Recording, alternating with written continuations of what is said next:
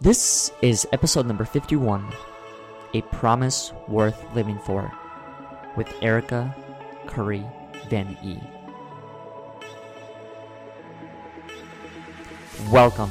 My name is Oleg Lohid, and this is the Overcoming Odds podcast, where you get a glimpse into the stories of individuals who have overcome adversity, suffering, and struggle in achieving their personal success. This podcast was built by you and for you to help you overcome adversity, suffering, and struggle in achieving your fullest potential.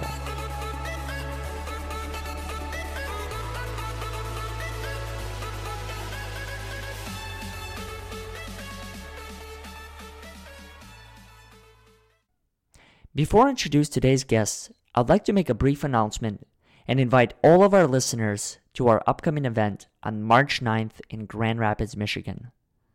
This is a day full of workshops focusing on helping you unleash your unique abilities to surpass your own limitations and create the quality of life you desire, networking with like minded individuals who have over- overcome similar odds, and learning from insightful speakers. For more information, please go to overcomingodds.today forward slash be a voice, not an echo. Now, let's get back to our guests. What is a promise that you made to yourself as a child? She said, When I was growing up, I had a youth leader. She took me to a little restaurant called Olga's Kitchen. I don't even remember what she had said to me, but I know she said something that made me feel like she saw me. She didn't understand what my story was, but she saw me and she reassured me that she loved me and I was beautiful inside and out, that there was a purpose for my life. I left that meeting with her making a promise that if I made it through my teen years, I would spend the rest of my life helping other kids find their way. What once seemed as a simple promise is now part of Erica's life work to change the world through reforming practices and policies in domestic and international adoption. What is a promise that you made to yourself that you still need to fulfill? Without further ado, please welcome Erica Curry Van E. Erica, welcome to the show. Hi, Oleg. Thank you so much. It's so wonderful to be here with you. Absolutely. The way that I wanted to start this episode a little bit differently than the past, and that is before we get into the theme of life as a consultant, I wanted to give you a chance to kind of briefly introduce yourself and tell us a little bit about your background for those who aren't familiar with your story. So, as far back as you can remember, where you were born, the type of upbringing you've had, um, please share whatever you feel is relevant. All right, thank you. Well, I was born back in 1969 in Cincinnati, Ohio. And I didn't live in Cincinnati very long. Um, I ended up actually being adopted at two months old. And then we moved away from Cincinnati within probably a year. We lived in, I think we went from Cincinnati to California. And we moved around a lot when I was a kid. I think we moved seven, eight times before I was 10 years old. Mm. And I was raised with uh, two older brothers who were also adopted one who was five years older and another who was three years older. And they were adopted from Pennsylvania, which is where my parents originated from. So uh, when I think back on my childhood, honestly, so much of it is a blur.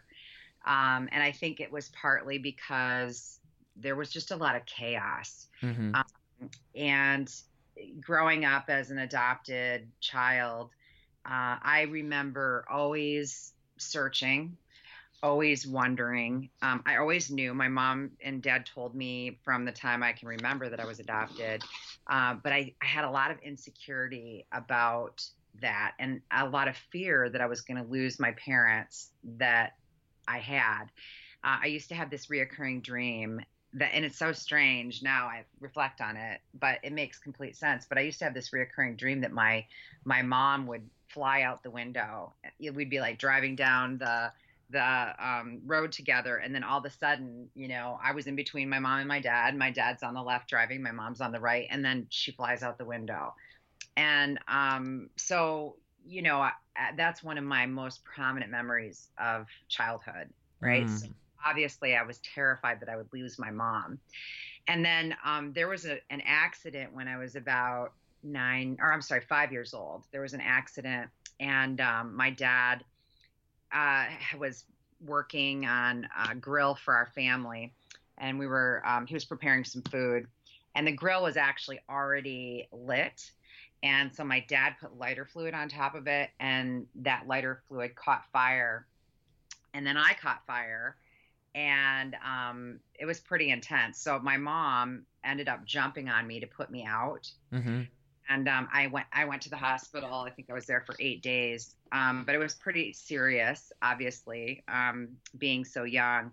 And so my dad, I remember him telling me much later in life that after that accident happened, he really pulled back emotionally because it was just such a shocker to him that something so terrible could happen under his care. Mm-hmm. And um, so he felt a lot of uh, just guilt about that and and I think um, based on how he grew up, he didn't have the best childhood. So, you know, he was he was present in my life as a child, but um, our relationship really became distant after that fire. And then um, and then my parents really separated. I think about the time I was nine to eleven, sometime in that range. My dad was still around, but he would come home less and less and less. And um, you know, he was moving around from place to place. And my mom, um, before we moved to Michigan, we lived in Connecticut. And then when we moved to Michigan, by the time we moved here, I was 11 years old. And my mom said, you know what, I'm done. I can't do this anymore to the kids. You know, we, we can't be moved anymore. It was just too destabilizing. And especially for my oldest brother, who was just starting high school so my dad went on and he continued to take jobs in Indianapolis and in Chicago and Milwaukee. Uh, but my mom said, I'm done. I, and she stayed put. And so she really made a choice uh, for us kids to mm-hmm. stabilize mm-hmm. us. But also with that choice, she was working a lot. Um, she never really planned to work full time, but she ended up having a pretty, pretty amazing career actually in neurological critical care. And she did a lot of work. Like she started the first brain tumor support group in um, in our community, and that still goes today. I mean, my mom's 84 years old and she's still running this brain group. It's pretty amazing, and um, ran organ donation programs, and so she had a really um, just a very demanding job which meant that we were alone a lot as kids. And so, you know, I look back on it now and I think both my brothers and I, we all experienced trauma from relinquishment and just from the experience of adoption. Um, and none of us really knew how to deal with it. We didn't really talk about it. It wasn't a secret in our home, but it was uh, it was just something we didn't really talk about. You know, my parents were my parents, and there was no option that there was ever going to be an openness in our adoption or that we were going to find our biological families. Uh, it just wasn't done like that back mm-hmm. in the 60s.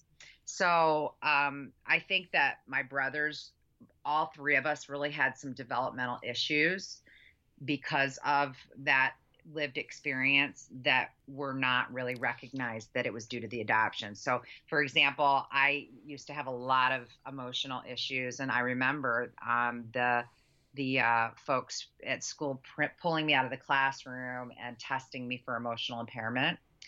Um, and I was obsessed with searching for my biological family. And I remember my favorite book when I was a little girl was Are You My Mother? And made my mom read that to me probably a thousand times. I can't even imagine what she thought. Um, because she was always my mom, but I also knew there was something missing. And um, and so I when I turned 18, I actually applied for my my non-identifying information. I received it. And then I um, over the course of the next 27 years applied for my identifying information. That information was denied to me from the adoption agency, and then I was I, it was explained to me that the state of Ohio actually had a closed records period. So if you were born after 1964 and before 1996, your records were sealed for life without a court ordered um, um, mandate that would open the records. And so I did actually apply for that court order uh, from the probate court. I was turned down. I was told that um, you know it was against the law to reveal my records. I hired private investigators, at least two private investigators, who told me that I was never going to get my records unless I broke the law. So I thought about that too. I thought looking into vital statistics in uh, in Columbus, Ohio, and doing whatever I could to, you know, even breaking into the hospital. Um, but obviously, I never pursued that path. I mean, uh, and you, but it was really, you were you were obviously going to turn that into a film had you done that, right? Yeah, right, right. I don't have a catchy title for it yet, but maybe you can help me with that. yeah, I don't actually recommend breaking the law. What I'd really recommend is that we change the laws. And so, um, what happened for me is in 2015, March 20th, of 2015, I was actually given the legal right to apply for my original birth certificate. Uh, so that was amazing. And I think a lot of people don't realize that in the United States, that all across the states, I think there's only nine of our states that actually have open records, but the rest are um, at some period of time, the records are closed and then they're opened again. So, kind of like a donut, you know, where they were open, closed, open or they've never been opened. And so mm. Michigan also is a donut hole state where our records are closed from 1945 to 1980. So if you're born before or after, you can get your records. Um, and that to me just did not make any sense. And fortunately, it didn't make any sense to Betsy Norris in Ohio, who was the person who advocated for the same 27 years that I was advocating, um, but never realizing I could change the law. And so she got the records open. March 20, I applied for my birth certificate. Easter Sunday, I um, opened my birth certificate at the exact moment of my birth. I was in Chicago in a high rise that a friend had invited us to stay in. And it was amazing. Uh, you know, I, first time I'd ever seen an actual name of my biological parents. And mm-hmm. so, an hour, my husband actually found them on Facebook and um, my friend requested her and then went to church. And then halfway through the easter church service she accepted my friend request. And uh, from there a couple months went by and we ended up uh, reuniting. First thing she said to me was you must have a million questions and i'll gladly answer everyone.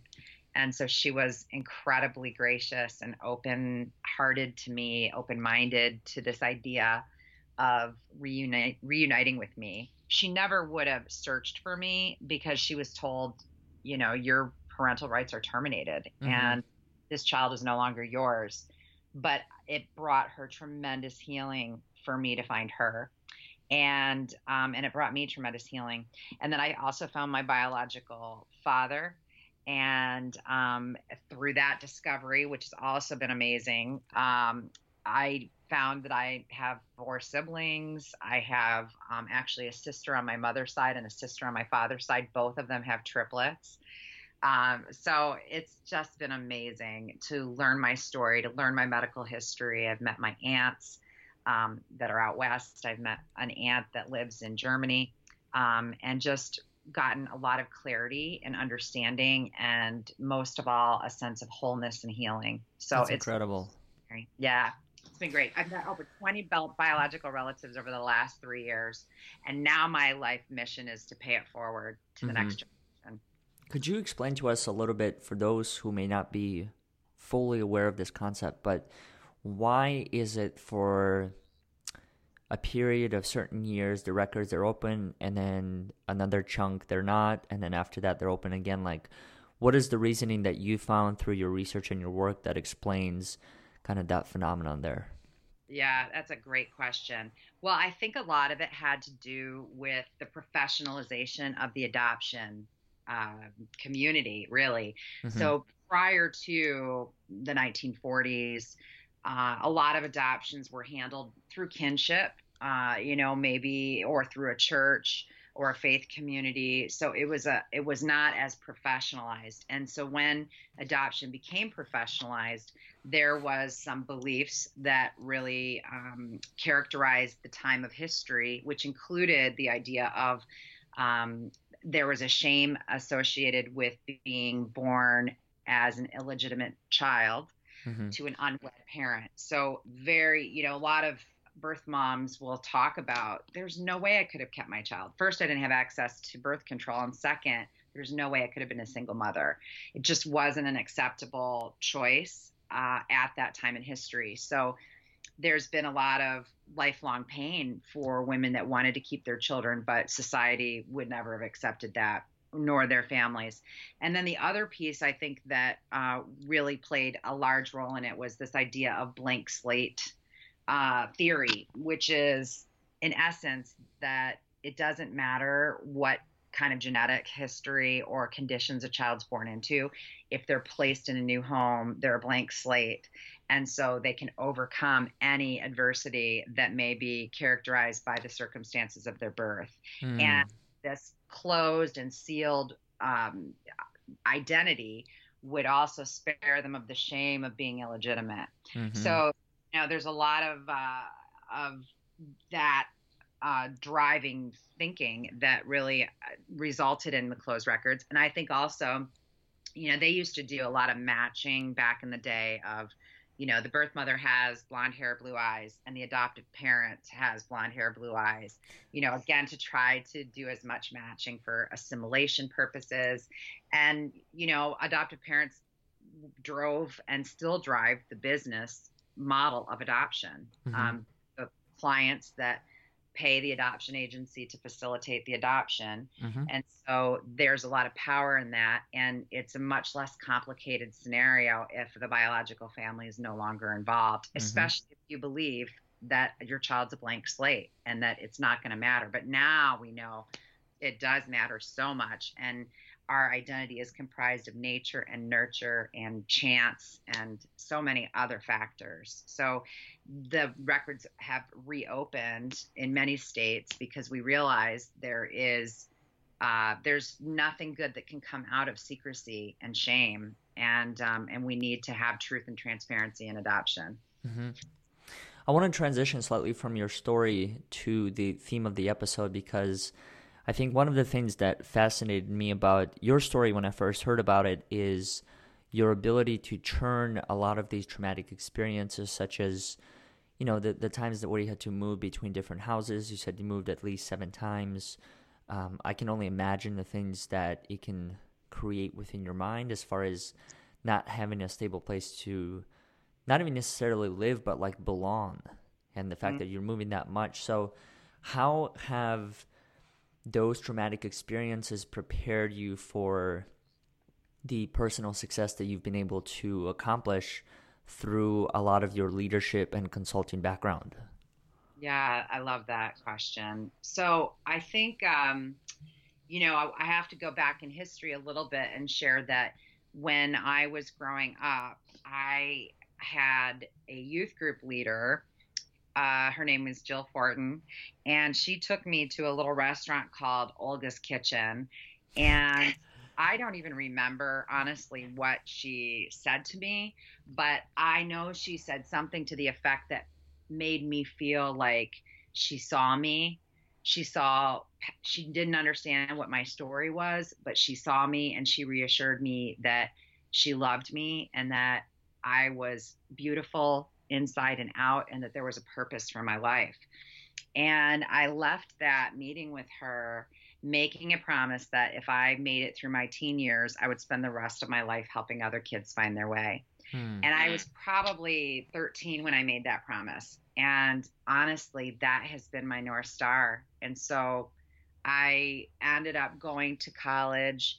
Uh, I studied psychology and theater and my initial thought was that I was going to be a play therapist and work with kids in trauma and use play as a therapeutic technique for their healing. But then my senior year of my college experience, I ended up um, getting offered either uh, an internship to work in a suicide prevention center or work for Girl Scouts.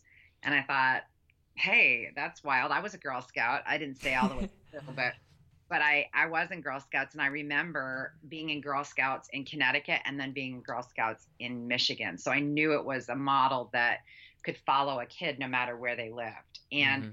so I ended up running all these troops. Um, kindergarten through 12th grade and I absolutely fell in love with it. And then I applied to uh, work at a camp in Germany and I worked there for two years. And then I worked in San Francisco for a year what's interesting is that um, when I worked in Germany, I was only a couple hours away from where my entire biological family came from. My mom came to to the United States when she was five years old, and her whole family returned back to Germany after I was born. So I, it's interesting that I don't even know why I was drawn to Germany, but I was drawn there, and so you know I think some of those things are are primal, you know, mm-hmm. our ancestral roots calling us home. So I did this work with Girl Scouts for a total of 10 years. And that's where I, I ran a lot of leadership programs uh, for adults. I did all the training, I ran all the teen leadership programs. And it was the first time in my life I really felt great at something. You know, I, I realized that I had a gift to connect, especially with teens and um, and bring them together and believe into them even before they believed in themselves. And so I um, I did this work with Girl Scouts for a decade, and then I worked with United Way for a few years, funding um, children and youth programs, and then um, and really found myself at that point specializing in this this youth development content area. You know, where there's after school programs or scouting programs or um, youth group or 4-H. And one of the reasons I chose this is because I believe so much in longevity of relationship. And I think that outside of your parents, it is often in these kinds of youth development programs where you get the social emotional supports that you need and you have a multi-year relationship mm-hmm. versus a traditional education setting where you're handed off year to year and so I, I, that really appealed to me and i felt like that is what had made a difference in my life is having a youth group leader that was with me for a number of formative years. And so I ended up pursuing that path. Um, and I really did everything I could. I remember thinking I want to be in every kind of position, you know, running programs, funding programs, raising money for programs.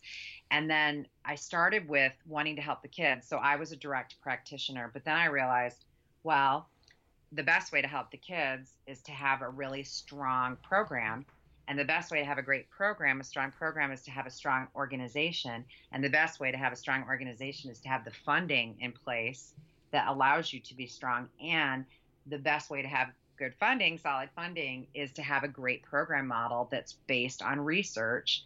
And hopefully, the research is driving the policy that's releasing the funding mm-hmm. that's organizations, it supports the programs, it supports the staff that ultimately gets to the kids. So I I went full circle and I worked locally, state, national, and international, and I worked in nonprofit, public sector, um, and ended up just gaining so many tools in that process. You know, I, I not everything fit. I worked as a research manager for a couple years realized I didn't love research. I love evaluation and evaluative thinking, but research, I, and I appreciate it, but it's not something that I knew I was gifted to do in the long term. Mm-hmm. So um, I ended up uh, putting all of these together and uh, in a toolbox. And I was working for a local university and um, ended up having my contract wasn't renewed.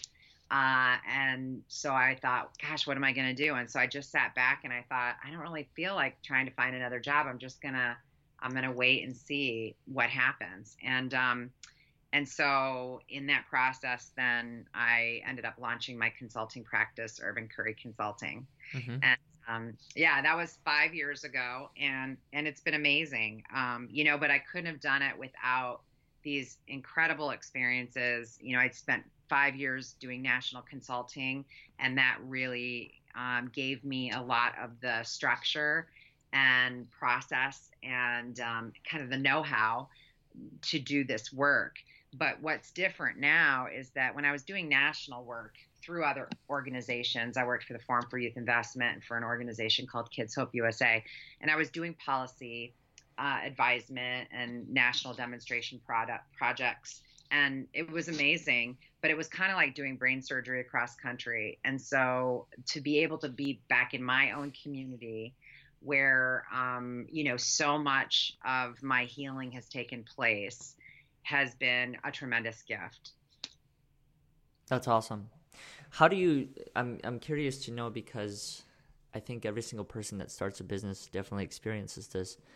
You know when you first started it um were there was there ever any doubt that things would not work out? And if so, during that journey, I mean, I'm sure it happened for you too, even in year two and three and four, and maybe even year five of this business, where that doubt still creeps in. And how do you almost like remotivate yourself and tell yourself that, okay, this is not any different than what I experienced when I first started, and look where I am today? Like, how, how do you keep going during those times of adversity? Yeah, that's a great question. Well, I've been really fortunate um, because I've actually never marketed myself at all. I've been, um, I've just been, it's all been word of mouth. And so what I did is I, I was really afraid at the very beginning, you know, and I remember talking with a friend of mine who's also a consultant, and she's like, You're going to be all right. But I just didn't know, you know, how do you scope the project? How do you price a project? um, what if people don't want to hire me right and um, you know that was my initial fear just that fear of rejection and abandonment that is you know goes all the way back to my relinquishment trauma so um, but it wasn't it wasn't so paralyzing that uh, i couldn't overcome it and i think part of it was you know, I I tried to adopt this yes and mindset, you know, but also be really judicious around what I would say yes to. So, for example, I ended up getting picked up to teach a strategic management and uh, planning class for our graduate program uh, at our local university. Right after when my contract ended with this same organization, I got picked up to start teaching for the grad school, which was great. And um, and so one of my students was the first person who said, Hey, I want you to come in and do some strategic planning. And, um, you know, I was like, I don't know, you know, it was a statewide organization, it was health focused. And I said, All my work's really been in education and youth development. And she's like, No, you know what? I, I really, you're the one that we want for this. Um, that's transferable. That skill set's transferable. So I said yes. And I went ahead and did it. And it was a great experience. Um, and then from there, I started having people reach out to me that uh, they they said, "Hey, we want you to come facilitate this, um, or we want you to really help us think strategically about that." And so I really sat back for the first year and I just listened to what people were inviting me into, and then from there I realized, you know, it was over and over again. It was it was facilitation, design, and strategy. And so then I was like, okay, if this is my sweet spot, what's my passion point on where I want to apply this set of skills. And I knew that for myself, I really wanted to focus on anything that was going to help kids, you know, going back to that promise when I was 13, mm-hmm. help kids. And so I, um, my decision filter really became when anybody asked me if I would be involved in something, I would have to ask, you know, is this something that is going to leverage my very best skill set? is this something where I'm going to get to work with people that I have mad respect for and can learn from? And is this something that's going to change the world? Especially when it comes to children, their families, our community. Mm-hmm. Um, and if I couldn't say yes to all those four, then I would not say yes to the project. And I think that that discipline has served me well because I've not engaged in anything. I've not said yes to anything that I I would fail at, you know, uh, because I don't want to waste my time. It's not so much a fear of failure as much as, you know, I have a finite amount of time on this planet and I want to maximize my impact. Mm-hmm. I believe that I'm here for a purpose. I believe my purpose to is inspire, empower, and equip leaders to change their world. And I believe my purpose is to um, promote healing and wholeness. And so my purpose, my leadership coaching and consulting practice is comprised of um, really just a handful of clients. You know, I, am very intentional about who I work with. And, um, and then I also teach um, leadership dynamics class for our local university. And I do a lot of one on one coaching work. Um, and in fact, you know, maybe more than adversity or how I overcome those challenges, I, I can say that this last year, when I found my biological family, it absolutely changed the trajectory of my life. And I realized, you know, I tried so many things to find my family, but I didn't have the agency to know that I could change the law. And so I wanted to change that. I wanted to, but I couldn't do that from a place where I still didn't have my identity and my records. And so um, I thought, okay, well, I want to work on this. But I also felt this sense, uh, and I believe in God, and I, I felt God was saying to me, you know what? No, you just need to be in this season of preparation. Just, just stay in this season. And so um, there was a time and a season about three years ago, right before I found my family. I was involved in our local neighborhood organization. I was on our planning commission. I was running a community cleanup that my husband and I had started. I was on the board of our social committee um, for our condo association, and I felt this um, this leading that I needed to prune, that I needed to just like cut off these things that I was doing that weren't giving me joy and passion, so I could make room for the next thing to be born. So I ended up resigning from all those boards, um, and then I just sat with it, and I leaned into my reunion and going through healing and trying to, you know, process through the complexity of it. I mean, it's the most complex thing I've ever had to process emotionally, spiritually, cognitively. So while I was doing that, I was also consulting. And originally, I was getting called in to do a lot of design work, program design or evaluation or organizational strategy and strategic planning. And I still get called to do that work. But the last year, when I felt this sense that, you know, 2019 is going to be the year that this thing is going to be born, whatever it is. Mm-hmm. I also had this sense that I, I needed to pivot and I needed to refine. And what I learned about myself, I did a lot of learning this last year, a lot of self assessments and leadership classes and and more certifications and credentialing. But one of the things that I learned is that my passion is really working one on one with individuals and working with teams and and instead of coming in and doing strategic planning for an organization i'd much rather coach somebody to think strategically and give them tools that then will be sustainable that they'll be with them for a lifetime. Mm-hmm. uh, that feels like a much smarter way to work. So i have pivoted my consulting practice to be even more narrow in terms of um, really leveraging my my gifts with people.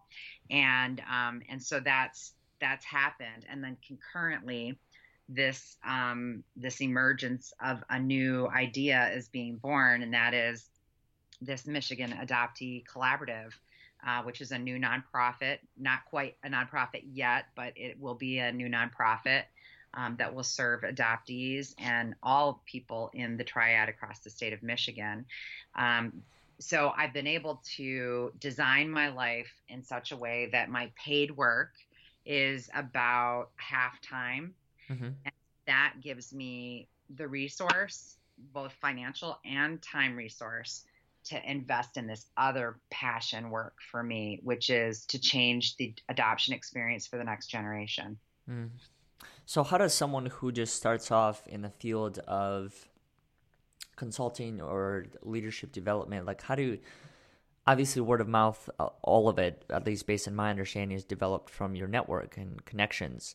So if you're someone who doesn't have that and you're just starting off what advice do you give them as far as what you've seen over the years that has worked where they can at least get the ball rolling and then from there find ways to create and maintain those relationships and so that eventually will turn into a word of mouth? But before they have that where do they what do you do?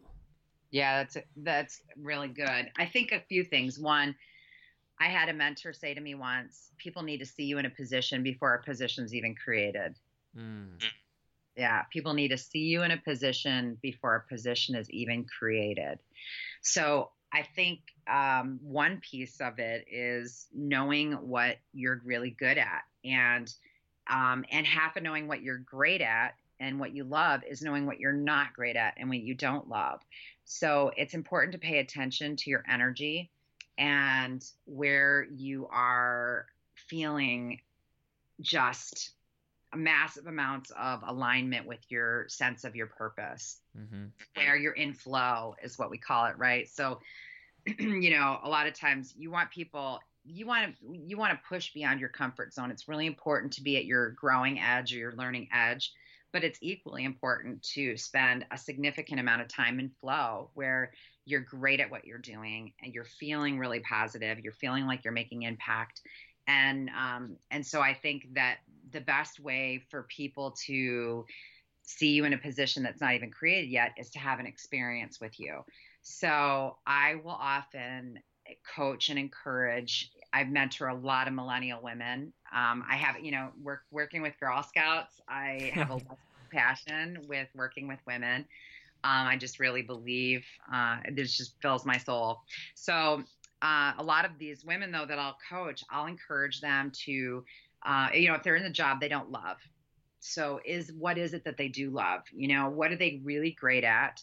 What are the the topics that are important to them that they're passionate about? And some people some people have a certain niche and other people are more generalist and they're like i love event planning and i don't care who it's for i just want to do event planning mm-hmm. but you know folks that say i'm great at event planning and i also really have a passion around cancer because i had a father die of cancer and i want to really teach other people from what i learned then i would say well okay let's get you connected with an organization that that's exactly what they do so we mm-hmm. have a profit named Gilda's Club you know and so let's connect you with them volunteer with them and you know and then i think that especially in today's world there's such a blurring of personal and professional mm-hmm.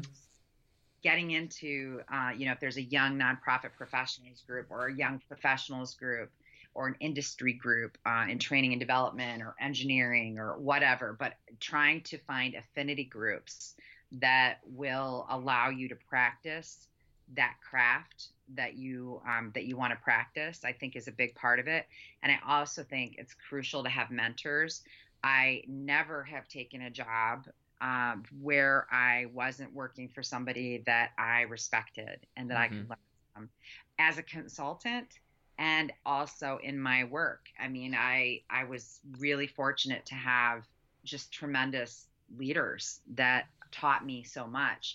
And I think a lot of times we have to be careful what we let become normal because what mm. can become normal is, you know, settling for status quo, for mm, it's okay, mm-hmm. but I don't really want to take that risk. Maybe there's really nothing better out there. I mean, I think that it's possible to absolutely love your work and be energized every single day. Uh, for me, the thing that gets me up and and keeps me motivated is that I'm I'm working on things that are changing the world and using my best skills with people that I respect and admire. And so mm-hmm. that has been a winning combination for me. And because of that, it's you know I've I've done all word of mouth. You know, one thing I have done, it's interesting. I just I you know I do such heavy work with this adoption work. It can be very heavy um, so I said, you know, I really want to do something a little lighter. So I last fall I went out to San Francisco. I got certified in this this model of creating and sustaining high performing teams that I've used for years, but I really wanted to get the certification so I could do, you know, surveys and assessments.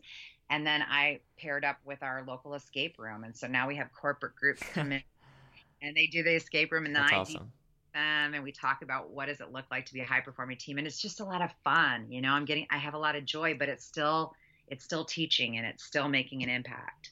Um, so i think you know doing an annual audit on where you at where there's a, a great resource called design your life.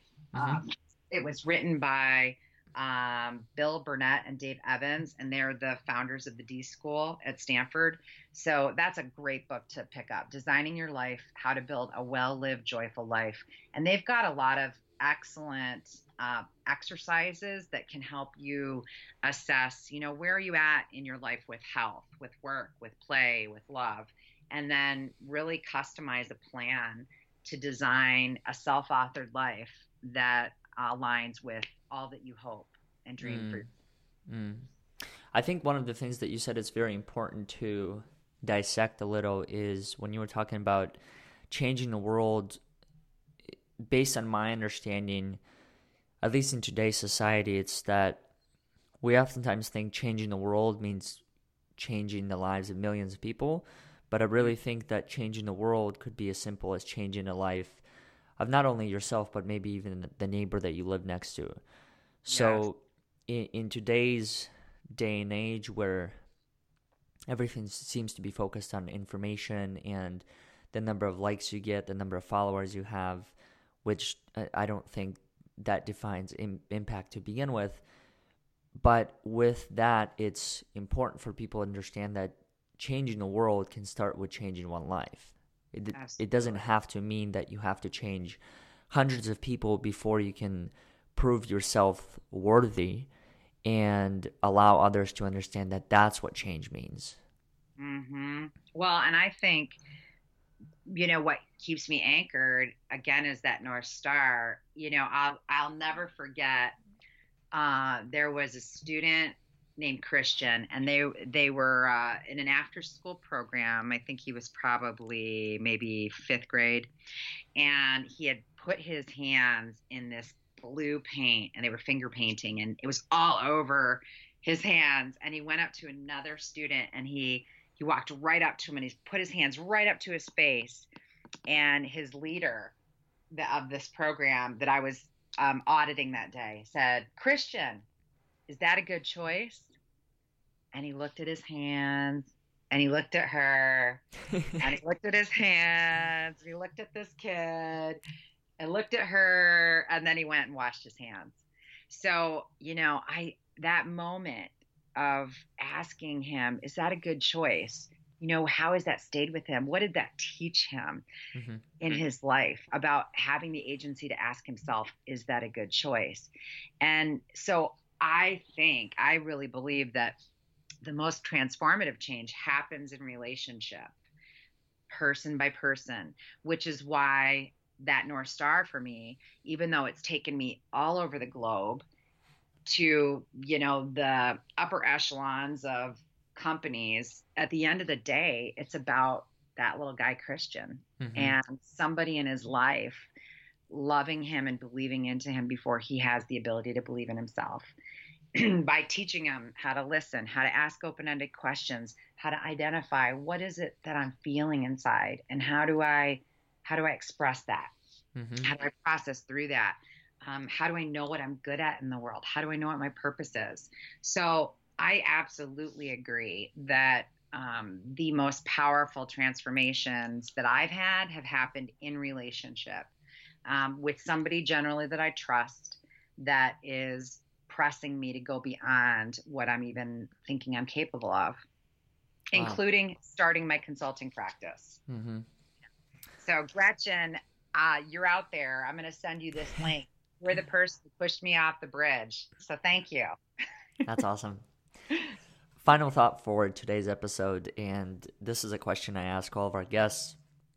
When the odds are completely against you, what are some core fundamental principles that you always refer to? Mm, well, I say everything's changing all the time. So even when I was a teenager, in the most despairing moments, uh, I was never suicidal, but I remember feeling this desperation at times that life was so hard and confusing. And I remember thinking, you know what, just sleep on it because tomorrow's a new day. And I think that's a, a core fundamental principle is that every day we get another chance to do better. You mm-hmm. know, I'm not where I used to be, but thank God, you know, I'm not where I want to be, but thank God I'm not where I used to be, right? And so um, life is a process, and and um, every day you have choices on the person that you want to be in the world, and every day I fall short of the person that I want to be in the world, but I get another chance tomorrow, and I get another chance right now, and now, and now. So I think there's optimism, there's hope, there's hope in that truth that no matter what, we have we have the choice. We have the agency to make the choice. And I think another very powerful tool is the ability to reframe. Mm-hmm. So, you know, being able to um, get yourself unstuck a lot of times is about trying on a different set of glasses. So, you know, there are truth is perception and perception is different based on who you are. So no matter what the conflict or what the situation, I think you can jumpstart yourself into a different mindset by adopting a cognitive reframe model. Like, okay, I'm going to look at this from five different ways and I'm going to choose my own adventure here. Or thinking about even the most tragic things in our life, I think actually are the things that can bring the most hope to others. Mm-hmm. And um, so, you know, why did I live through all I lived through? I believe that my full healing and restoration is going to come when I can create something, create the beauty from the ashes, mm-hmm. and and make a difference for another person. So I think that those are some universals. You know, there's always another day. Um, you have a choice on how you view something. And, um, you know, you can take the most tragic things in your life and purpose them to make meaning so that it's not pain in vain, but there's really a purpose that can be redeeming and that can be restorative and healing to another. Mm-hmm.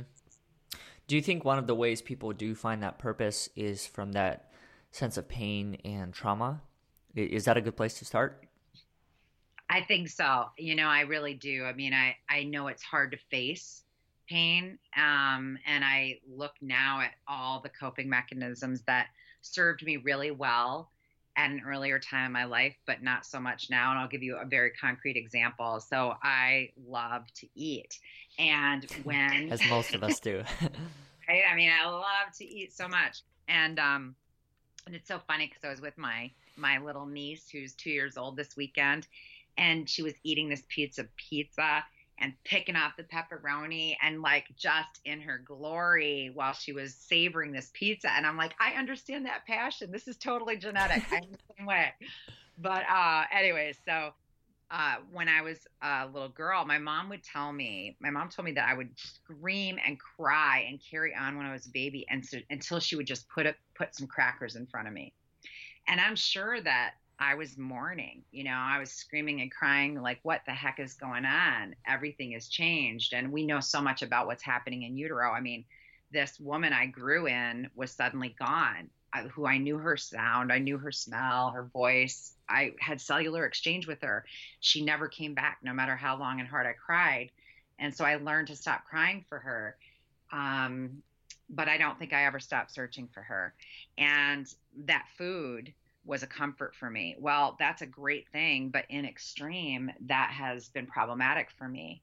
You know, so when I'm emotionally triggered, instead of working through that pain, a lot of times I've just chosen to, you know, open up the freezer and polish off that half gallon of ice cream or, you know, go into uh, a binge of some sort. I struggled with an eating disorder when I was in middle school and high school and after high school. Um, so so this thing that helped me cope actually became a destructive force in the end but i wouldn't be able to teach about that or help coach other people through that if i didn't have the courage to work through that myself. And so i think in going through your own healing it's it's enough that you're just healing for yourself but it's like the cherry on the ice cream if you can take that healing and pay it forward to someone else. So I absolutely think that for me, it's the only way that I can make sense of what I've been through in my life is that I can use it for something positive and good. And maybe in some way that's justifying or rationalizing because I don't know. I don't think that, you know, I was destined to have this life that I had, but I'm going to make the very best of it. Mm-hmm. And, um, you know, and try to help others avoid some of the same things that I went through by just creating awareness mm-hmm. and and building skills. And so yeah i think that's a piece of it. I think for other people they have a natural talent and they figure out how to leverage that and use that. Maybe it's making music um, you know or making food for people and creating culinary creations. Um, it can be all sorts of things but i do think your passion at times and purpose at times is expressed through your work but it doesn't have to be. It can be expressed in many different veins. So I guess the the only other thing I just want to share is as you think about being a leader and living into your purpose, there's really three domains that you can lean into. One is what's happening in that workspace, but another is where are you serving and giving and expressing that purpose in your community space? And third, and maybe most important, what does that look like in your home and your family space? Mm. Some of mm. the most challenging leadership um, lessons that I've had to rise to are in my family. Um, that's our first practice ground. And I had to take care of my dad this last year. He passed in June, and it was one of the most difficult things I've ever done. And I didn't think I could do it. But in the end, when I was present with him when he took his last breath, and it was the most beautiful, peaceful gift that I never would have received if I didn't have the courage to press through that pain and, mm-hmm. and lean into my own healing. How do people find you? How do people follow your work? And what do you have coming up as far as possible events or things like that that people can attend? Yeah, that's uh, that's a really good question. I am at Facebook. I'm on Facebook at Erica Curry VanEe. I um so it's Erica with a C, Curry with a C like the spice, and VanEe is like a van with two E's on it. Uh, and then I'm on Twitter as Urban Curry. My consulting practice is Urban Curry Consulting. I'm actually just about to launch my website after five years. I think it's probably time. and then, um, uh, so you can find me at all those spots. And then we have um, the Michigan Adoptee Collaborative. You can find us on Facebook. We're working on that website right now, too. Um, and then um, we've got a group uh, called Adoptees Connect Grand Rapids. That uh, if you're a local or a person in Michigan and you want to learn more about what we've got going on here, Michigan Adoptee Collaborative or Adoptees Connect Grand Rapids are both Facebook sites you can check out. Um, and I think that we're uh, we've got a couple different events coming up. You and I are going to be doing our tour across the state of Michigan. I'm so excited for that. So March 9, we're doing um, we're doing the Overcoming Odds uh, be a voice, not an echo. And when we, uh, and then March 16, the next weekend, we'll be in Ann Arbor and mm-hmm. we'll be doing Overcoming Odds, Seeing is Believing. And we've got some serious powerhouse speakers coming to just share their testimony about what life was like to grow up as an adopted person or a foster care person and and how they have been able to overcome the odds and just create amazingly impactful lives. And so I'm super excited to be doing that with you. And then I'll also be on April 4th, I'm going to be presenting um, at the American Adoption Congress in Washington, D.C., a workshop around uh, our work in Michigan and how to build a statewide network of support for adoptees and foster care families. That's awesome. Well, thank you so much for sharing your story and um, just being a good role model to live your life according to. So I've appreciated the time and the ability to learn about who you are, and I'm sure a lot of the listeners will do the same thing. Uh, thank you. It's such an honor and a joy to meet you, Oleg. You are a rock star, and I love what you're doing in the world, and I'm honored to be able to work with you.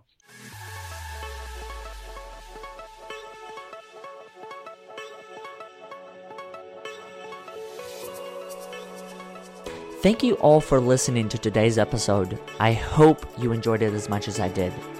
If you haven't done so already, feel free to subscribe to our weekly newsletter so you can receive all of our latest episodes, featured stand up and speak up stories, and ways you can be involved with overcoming odds. Once again, thank you for listening, and we look forward to having you next week.